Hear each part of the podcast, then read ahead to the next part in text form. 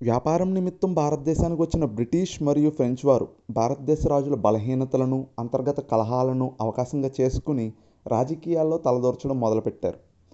దక్కన్ ప్రాంతంలో బ్రిటిష్ మరియు ఫ్రెంచ్ వారు రాజకీయంగా ఆధిపత్యం సాధించడానికి స్థానికంగా ఉన్నటువంటి స్థానిక పాలకులతో చేసిన యుద్ధాలనే ఆంగ్లో ఫ్రెంచ్ లేదా ఆంగ్లో కర్ణాటక యుద్ధాలు అని అంటారు. క్రీస్తు సగం పదిహేడు వందల నలభై నాలుగు నుండి క్రీస్తు సగం పదిహేడు వందల అరవై మూడు వరకు మూడు కర్ణాటక యుద్ధాలు జరిగాయి. మొదటి ఆంగ్లో కర్ణాటక యుద్ధం. ఆ యూరప్లోని ఆస్ట్రియా వారసత్వ యుద్ధం కారణంగా మొదలైంది. దీని దీని ప్రభావం ఆంధ్రాలో పెద్దగా లేదు. అక్సిలా చాపెల్ ఒప్పందం ప్రకారం ఆస్ట్రియా వారసత్వ యుద్ధం అంతమైంది. దీని ప్రకారం భారతదేశంలో కూడా అలాగే ఆంధ్రదేశంలో కూడా మొదట ఆంగ్లో కర్ణాటక యుద్ధం అనేది అంతమైపోయింది. రెండవ ఆంగ్లో కర్ణాటక యుద్ధం పదిహేడు వందల నలభై తొమ్మిదవ సంవత్సరం నుంచి యాభై నాలుగు వరకు జరిగింది. పదిహేడు వందల నలభై ఎనిమిదిలో హైదరాబాద్ నవాబు నిజాం ఉల్ ముల్క్ మరణించారు. అతను మరణించిన తర్వాత నాజర్ జంగ్ అతని కుమారుడు హైదరాబాద్ నవాబు అయ్యాడు. నిజాం ఉల్ ముల్క్ మనవడు ముజఫర్ జంగ్ అనే ఆయన నాజర్ జంగ్ నవాబు అవ్వడాన్ని వ్యతిరేకించాడు. అలాగే కర్ణాటకలో అప్పటి కర్ణాటక నవాబుగా ఉన్నటువంటి అన్వరుద్దీన్ను చందా సాహెబ్ అనే ఆయన వ్యతిరేకించాడు. కర్ణాటక నవాబు అన్వరుద్దీన్ను చందా సాహెబ్ వ్యతిరేకించగా నిజాం ఉల్ ముల్క్ మనవడు ముజఫర్ జంగ్ హైదరాబాద్ నవాబు నాజర్ జంగ్ను వ్యతిరేకించాడు. దీనితో హైదరాబాద్ మరియు కర్ణాటకల్లో వ్యతిరేకులైన ముజఫర్ జంగ్ మరియు చందా సాహెబ్లకు ఫ్రెంచ్ గవర్నర్ డూప్లే మద్దతు పలికారు. వీరి ముగ్గురి కూటమి పదిహేడు వందల నలభై తొమ్మిదిలో అంబుది యుద్ధంలో అన్వరుద్దీన్ను హతమార్చింది. దీనితో చందా సాహెబ్ కర్ణాటక నవాబ్ అయ్యాడు హైదరాబాద్లో నాజర్ జంగ్ను హతమార్చుటకు ముజఫర్ జంగ్ హిమ్మత్ ఖాన్ కడప కర్నూలు నవాబు నాయకుడితో కుట్ర పన్నాడు పదిహేడు వందల యాభైలో హిమ్మత్ ఖాన్ నాజర్ జంగ్ను హతమార్చాడు. దీంతో పదిహేడు వందల యాభైలో ముజఫర్ జంగ్ ఫ్రెంచ్ మద్దతుతో హైదరాబాద్ నవాబ్ అయ్యాడు. పదిహేడు వందల యాభైలో ముజఫర్ జంగ్ నవాబుగా అయిన తర్వాత ఫ్రెంచ్ వారికి మూడు పట్టణాలను బహుమతిగా ఇచ్చాడు. అది మచిలీపట్నం యానం దివిసీమ. ముజఫర్ జంగ్ డూప్లేకు జాఫర్ జంగ్ అనే బిరుదిచ్చాడు డూప్లేను కృష్ణా దక్షిణాన ఉన్న ప్రాంతాలన్నిటికీ అధిపతిగా ప్రకటించాడు. కొన్ని లక్షల విలువైన బహుమానాలు డూప్లేకి ఇచ్చాడు దీంతో ఈర్ష్య చెందిన హిమత్ ముజఫర్ జంగ్ను తనకు బహుమతులు ఇవ్వాలని చెప్పి డిమాండ్ చేశాడు. ముజఫర్ జంగ్ ఈ హిమత్ ఖాన్ యొక్క కోరికను తిరస్కరించడం వలన ముజఫర్ జంగ్ను కూడా హిమత్ ఖాన్ హతమార్చాలని చెప్పి నిర్ణయించుకుని పదిహేడు వందల యాభై ఒకటిలో పాండిచ్చేరి నుంచి హైదరాబాద్ వెళ్తున్న సమయంలో కడపలో రాయచోటి దగ్గర లక్కిరెడ్డి పల్లె దగ్గర హిమత్ ఖాన్ ముజఫర్ జంగ్ను చంపేశాడు. ఈ వార్త తెలుసుకున్న బుస్సి హైదరాబాద్లో హడావడిగా సలాబత్ జంగ్ను హైదరాబాద్ నవాబు చేశాడు. పదిహేడు వందల యాభై రెండులో సలాబత్ జంగ్ ఫ్రెంచ్ వారికి ఉత్తర సర్కారులు అనగా కొండపల్లి ఏలూరు రాజమండ్రి శ్రీకాకుళం ఇచ్చేశాడు. పదిహేడు వందల నలభై తొమ్మిదిలో చందా సాహెబ్ ముజఫర్ జంగ్ మరియు ఫ్రెంచ్ వారు అంబూరి యుద్ధంలో హతమార్చిన అన్వరుద్దీన్ యొక్క కుమారుడు మహమ్మద్ అలీ రాజ్యాన్ని వదిలి తిరుచినాపల్లిలో బ్రిటిష్ వారి ఆశ్రయాన్ని పొందాడు. రాబర్ట్ క్లైవ్ మహమ్మద్ అలీకి మద్దతు ఇచ్చి కేవలం ఐదు వందల మంది సైనికులతో రాబర్ట్ క్లైవ్ కర్ణాటక రాజధాని అయినటువంటి ఆర్కాట్ను ఆక్రమించాడు. అందువల్లే రాబర్ట్ క్లైవ్కు ఆర్కాట్ వీరుడు అనే బిరుదు ఉంది. బ్రిటిష్ వారి సహాయంతో మహమ్మద్ అలీ చందా సాహెబ్ను చంపి మహమ్మద్ అలీ బి కర్ణాటక నవాబ్ అయ్యాడు. చందా సాహెబ్ యొక్క ఉరి ఫ్రెంచ్ వారి పరాజయం గురించి తెలుసుకున్న యూరప్లోని ఫ్రెంచ్ ప్రభుత్వం డూప్లేను వెనకకి పిలిచి గదాహోను భారతదేశానికి ఫ్రెంచ్ గవర్నర్గా పంపింది. గదాహో పదిహేడు వందల యాభై నాలుగులో పాండిచ్చేరి ఒప్పందం కుదుర్చుకుని రెండో ఆంగ్లో కర్ణాటక యుద్ధాన్ని ముగించాడు. మూడో కర్ణాటక యుద్ధం పదిహేడు వందల యాభై ఆరు నుంచి పదిహేడు వందల అరవై మూడు వరకు జరిగింది. యూరప్లో సప్తవర్ష యుద్ధాల కారణంగా భారతదేశంలో మూడవ ఆంగ్లో కర్ణాటక యుద్ధం అనేది ప్రారంభమైంది. ఈ సమయంలో French governor general count de Lally British governor Robert Clive. భారతదేశంలో బ్రిటిష్ వారి ఆధిపత్యాన్ని తుదముట్టించాలి అని దృఢ నిశ్చయంతో ఫ్రెంచ్ ప్రభుత్వం క్రీస్తు సగం పదిహేడు వందల యాభై ఏడులో కౌంట్ డి లాలీ నాయకత్వంలో ఫ్రెంచ్ నౌకాదళాన్ని పంపింది. పదిహేడు వందల యాభై ఎనిమిదిలో కౌంట్ డి లాలీ ఆంగ్లేయ వర్తక స్థావరమైనటువంటి కడలూరును ముట్టడించి ఫోర్ట్ డేవిడ్ని ఆక్రమించాడు. కౌండిలాలి మద్రాసు ఆక్రమణలో భాగంగా హైదరాబాదులో ఉన్నటువంటి జనరల్ బుస్సీని రమ్మని ఆదేశించాడు. ఉత్తర సర్కారుల నుండి బుస్సీ వెళ్ళగానే రాబర్ట్ క్లైవ్ ఆదేశానుసారం బ్రిటిష్ సేనాని క్లైవ్ ఫోర్డ్ ఉత్తర సర్కారులను ఆక్రమించడంతో ఇవి ఫ్రెంచ్ వారి నుండి ఆంగ్లేయుల ఆధిపత్యంలోనికి వెళ్ళిపోయాయి. పదిహేడు వందల అరవైలో జరిగినటువంటి వందవాసి యుద్ధంలో బ్రిటిష్ సేనాని sir Eyre Coote French general count de లాలీని మరియు బుస్సీని ఓడించాడు. వందవాసి యుద్ధం తర్వాత ఆంగ్లేయులు ఫ్రెంచ్ వారి వర్తక స్థావరాలు అయిన పాండిచ్చేరి మహే జంజీలను ఆక్రమించారు. వందవాసి యుద్ధం వల్ల ఫ్రెంచ్ వారి ప్రాబల్యం పూర్తిగా తగ్గిపోయింది. ఉత్తర సర్కారులను కూడా వారు కోల్పోయారు. ఐరోపాలో సప్తవర్ష సంగ్రామం పదిహేడు వందల అరవై మూడులో జరిగిన ప్యారిస్ సంధితో ముగిసింది. దీంతో మూడవ కర్ణాటక యుద్ధం కూడా ఆంధ్రాలో కూడా అంతమైంది. మొదటి కర్ణాటక యుద్ధం జరిగిన సంవత్సరం పదిహేడు వందల నలభై ఆరు నుంచి నలభై ఎనిమిది. కారణం ఆస్ట్రియా వారసత్వ పోరు. దీనికి ముగింపు ఎక్సలా చాపెల్ సంధి పదిహేడు వందల నలభై తొమ్మిదిలో జరిగింది. రెండో కర్ణాటక యుద్ధం పదిహేడు వందల నలభై తొమ్మిది నుంచి యాభై నాలుగు వరకు జరిగింది. దక్షిణ భారత ప్రాంతంలో లేదా దక్కన్ ప్రాంతంలో వారసత్వ కారణాలు. దీని యొక్క ముగింపు అనేది పాండిచేరి సంధితో జరిగింది పదిహేడు వందల యాభై నాలుగులో. మూడవ కర్ణాటక యుద్ధం పదిహేడు వందల యాభై ఆరు నుంచి పదిహేడు వందల అరవై మూడు వరకు జరిగింది. యూరప్లో సప్తవర్ష యుద్ధాలు కారణంగా జరిగింది. ఇది పారిస్ సంధితో పదిహేడు వందల అరవై మూడులో ముగిసింది. కర్ణాటక యుద్ధాల సమయంలో ఫ్రెంచ్ వారి ఆధిపత్య పతనానికి బ్రిటిష్ వారి సామ్రాజ్య స్థాపనకు తోడ్పడిన కొన్ని ముఖ్యమైన యుద్ధాలు. వాటిలో మొదటిది తుమ్మలపాలెం యుద్ధం. పదిహేడు వందల యాభై ఆరులో జరిగింది. రెండవ కర్ణాటక యుద్ధ సమయంలో అనుకోకుండా పాలనలోనికి వచ్చి తనకు రాజ్యాధికారాన్ని కల్పించిన ఫ్రెంచ్ వారికి సలాబత్ జంగ్ ఔరంగాబాద్ సంధి ద్వారా ముస్తఫానగర్ ఏలూరు రాజమండ్రి చికాకోల్ నేటి శ్రీకాకుళం అనే ఉత్తర సర్కార్లను ఫ్రెంచ్ వారి అప్పటి వరకు ఉత్తర సర్కార్ల ఆధిపత్యాన్ని చలాయిస్తున్న ఫౌజ్దార్ జాఫర్ అలీ ఖాన్ విజయనగర రాజు విజయరామరాజుతో కలిసి ఫ్రెంచ్ వారిని వ్యతిరేకించగా విజయరామరాజుకు శ్రీకాకుళం రాజమండ్రి సర్కార్లపై శిస్తు వసూలు అధికారం ఇస్తామని చెప్పి అతన్ని తమ వైపు తిప్పుకొని తుమ్మలపాలి యుద్ధంలో పదిహేడు వందల యాభై ఏడు ఫ్రెంచ్ వారు జాఫర్ అలీఖాన్ను ఓడించి ఆ ప్రాంతాలపై అధికారం పొందారు. దీనితో శ్రీకాకుళం ఫ్రెంచ్ ఆధీనంలోకి వచ్చింది. హైదరాబాద్లో ఫ్రెంచ్ అధికారి బుస్సీ నవాబు సలాబత్ జంగ్పై పెత్తనం చెలాయించేవాడు. దీనిని ఖండించిన సలాబత్ జంగ్ బుస్సీను హైదరాబాద్ విడిచిపెట్టి వెళ్ళిపోవాలని చెప్తే బుస్సీ సలాబత్ జంగ్ను చార్మహల్ అనే భవంతిలో బంధించి చార్మహల్ ఒప్పందంపై సంతకం చేయించాడు. దీని ప్రకారం బుస్సీ లేదా ఫ్రెంచ్ వారికి పూర్వ వైభవం అన్ని అధికారాలను కల్పించబడింది ఈ ఒక్క ఒప్పందం ద్వారా. రెండవ యుద్ధం బొబ్బిలి యుద్ధం పదిహేడు వందల యాభై ఏడు జనవరి ఇరవై నాలుగున జరిగింది. విజయనగర జమీందారు అయినటువంటి విజయరామరాజుకు మరియు బొబ్బిలి జమీందారు అయినటువంటి రంగారావుకు మధ్య అనేక విభేదాలు ఉండేవి. విజయరామరాజు బొబ్బిలి రామారావును హతమార్చుటకు బుస్సి మరియు పెద్దాపురం జమీందారు అయినటువంటి జగపతి రాజు సహాయాన్ని పొందాడు. బొబ్బిలి యుద్ధంలో రంగారావు చంద చంపబడ్డాడు. దీనికి ప్రతీకారంగా రంగారావు బావమరిది తాండ్ర పాపారాయుడు విజయనగర సైనిక శిబిరంలో ప్రవేశించి విజయరామరాజును హతమార్చాడు. దీనితో తాండ్ర పాపారాయుడికి బొబ్బిలి పులి అనే పేరు వచ్చింది. ఈ యొక్క బొబ్బిలి యుద్ధానికి ప్రధాన ఆధారం బొబ్బిలి యుద్ధం అనే నాటకం. దీన్ని రచయించిన రచయిత అసుపాద కృష్ణమూర్తి బొబ్బిలి యుద్ధంతో ఫ్రెంచ్ వారి అధికారం గంజాం నుండి గుంటూరు వరకు ఉత్తర కోస్తా మొత్తం ఫ్రెంచ్ వారి ఆధిపత్యంలోకి వచ్చేసింది. ఆంధ్రదేశంపై అధికారమును నెలకొల్పిన మొదటి ఐరోపా వాసులుగా ఫ్రెంచ్ వారు గుర్తింపబడ్డారు. పదిహేడు వందల యాభైలో ముజఫర్ జంగ్ను నవాబు చేసినందుకు ఫ్రెంచ్ వారికి ముజఫర్ జంగ్ మచిలీపట్నం యానం దివిసీమ ఇచ్చాడు. పదిహేడు వందల యాభై మూడులో ఔరంగాబాద్ సంధి ద్వారా సలాబత్ జంగ్ తనను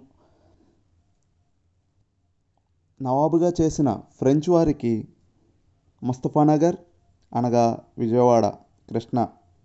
ఏలూరు రాజమండ్రి శ్రీకాకుళం అనే ఉత్తర సర్కారును ఫ్రెంచ్ వారికి ఇచ్చాడు దీనితో గం బొబ్బిలి యుద్ధం ద్వారా గంజాం నుండి గుంటూరు వరకు ఫ్రెంచ్ వారి వశమైంది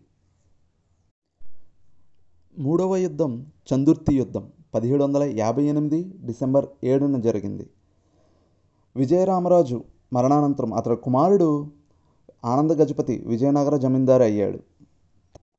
బొబ్బిలి యుద్ధంలో తన తండ్రి ఫ్రెంచ్ వారికి చేసిన సహాయానికి తగిన ప్రతిఫలం రాలేదని ఆనంద గజపతి ఫ్రెంచ్ వారిని ఉత్తర కోస్తా నుండి తరిమివేయవలనని తీర్మానించుకున్నాడు.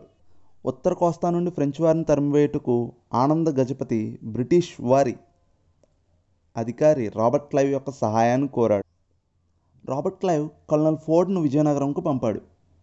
పదిహేడు వందల యాభై ఎనిమిది అక్టోబర్లో కల్నల్ ఫోర్డ్ మరియు ఆనంద గజపతి మధ్య రహస్య ఒప్పందం జరిగింది. దీని ప్రకారం వీరు ఆక్రమించుకున్న ప్రాంతాల్లో తీర ప్రాంతాలు బ్రిటిష్ వారికి ఇవ్వాలి. భారతదేశ చరిత్రలో ప్రముఖ యుద్ధాల్లో చందుర్తి యుద్ధం ఒకటి. ఈ యుద్ధం వలన ఫ్రెంచ్ వారు ఉత్తర సర్కారుల నుండి వెలగొట్టబడ్డారు. బ్రిటిష్ వారి అధికార స్థాపన ఈ యుద్ధంతో మొదలైంది.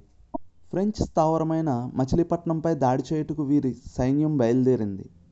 వీరిని ఎదుర్కొనుటకు ఫ్రెంచ్ వారు కల్నల్ కాన్ఫాక్స్ నేతృత్వంలో సైన్యాన్ని పంపారు. పదిహేడు వందల యాభై ఎనిమిది డిసెంబర్ ఏడున చందుర్తి యుద్ధం రాజమండ్రి దగ్గరలో. కల్నల్ ఫోర్డ్ అనే ఆయన సునాయాసంగా కాన్ఫ్లాక్స్ను ఓడించేశాడు. ఇది అతి చిన్న యుద్ధం అయినప్పటికీ బ్రిటిష్ వారికి అతి పెద్ద విజయం ఇచ్చింది. ఆంధ్రాలో ఫ్రెంచ్ పతనానికి కారణమైన యుద్ధం చందుర్తి యుద్ధం. ఆంధ్రాలో బ్రిటిష్ సామ్రాజ్య స్థాపనకు పునాది లాంటి యుద్ధం చందుర్తి యుద్ధం. భారతదేశంలో బ్రిటిష్ సామ్రాజ్య స్థాపనకు పునాది లాంటి యుద్ధం ప్లాసీ యుద్ధం సెవెంటీన్ ఫిఫ్టీ సెవెన్లోనే. నాలుగు.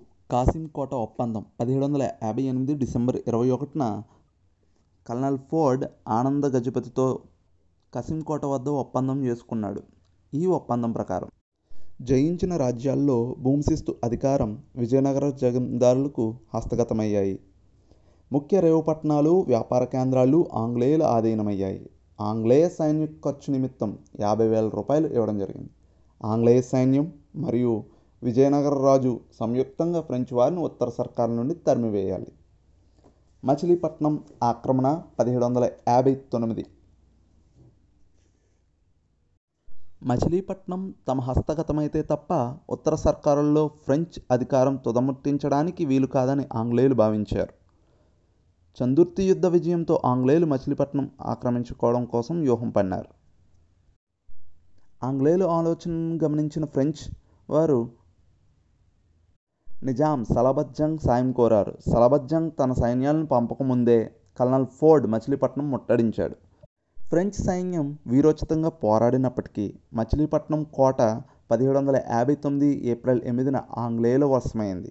ఈ సమయంలో సలబత్ జంగ్ తమ్ముడు నిజాం అలీ హైదరాబాద్లో తిరుగుబాటు చేసినట్లు సమాచారం అందడంతో సలబత్ జంగ్ తప్పనిసరి పరిస్థితుల్లో పదిహేడు వందల యాభై తొమ్మిది మే పద్నాలుగున ఆంగ్లేయులతో సంధి చేసుకున్నాడు. సలబత్ జంగ్ ఆంగ్లేయుల మధ్య జరిగిన సంధి ప్రకారం మచిలీపట్నం నిజాంపట్నం ముస్తఫానగర్ వారి వశమైంది.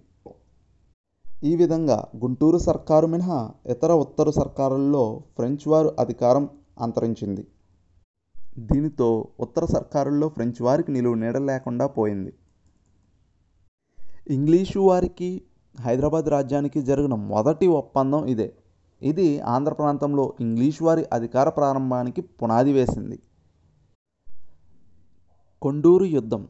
ఇది ఆనంద గజపతికి మరియు పెద్దాపురం జమీందారు అయినటువంటి గజపతికి మధ్య జరిగింది. మచిలీపట్నం యుద్ధం తర్వాత ఆనంద గజపతి తిరిగి విజయనగరం బయలుదేరుతూ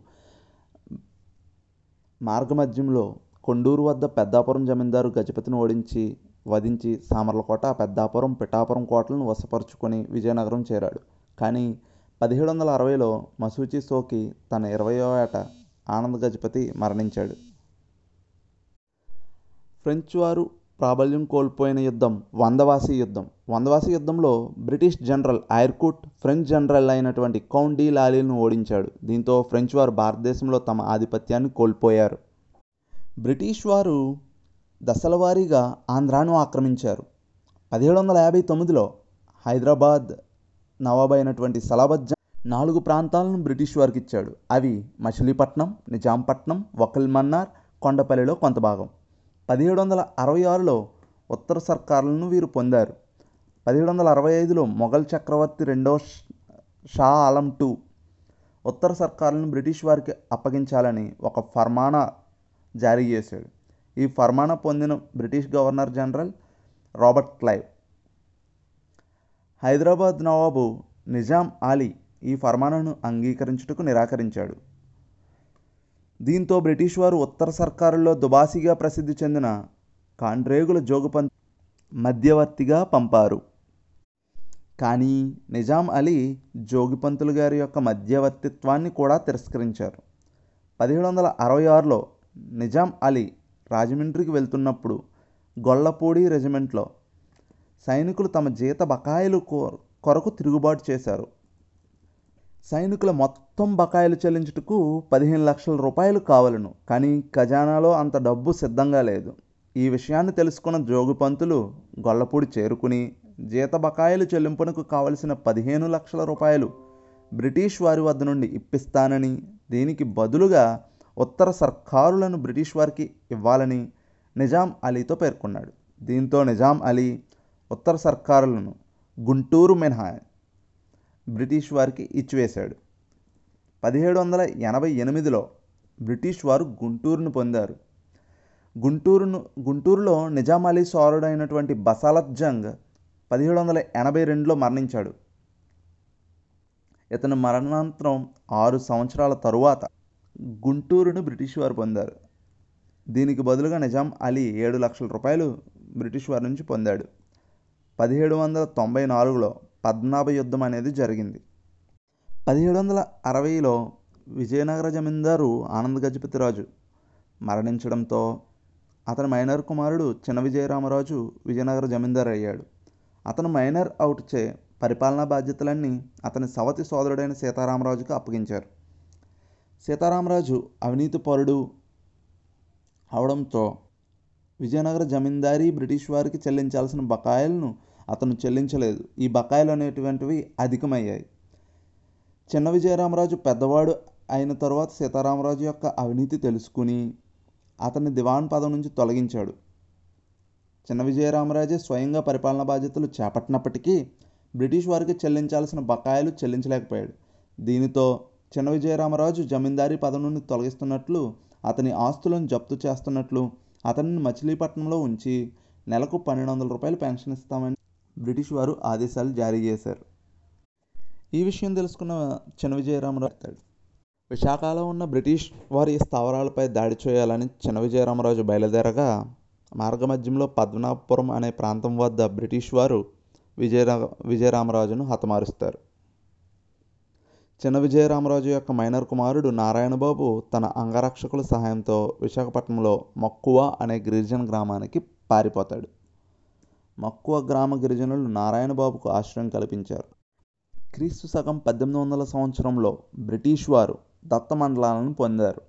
పదిహేడు వందల తొంభై ఎనిమిదిలో బ్రిటిష్ జనరల్ అయినటువంటి లార్డ్ వెల్లస్లీ సైన్య సహకార పద్ధతి అనే విధానంను ప్రవేశపెట్టాడు. దీని ప్రకారం ఈ ఒప్పందంలో చేరిన సంస్థానాల సరిహద్దులకు బ్రిటిష్ వారు రక్షణ కల్పిస్తారు.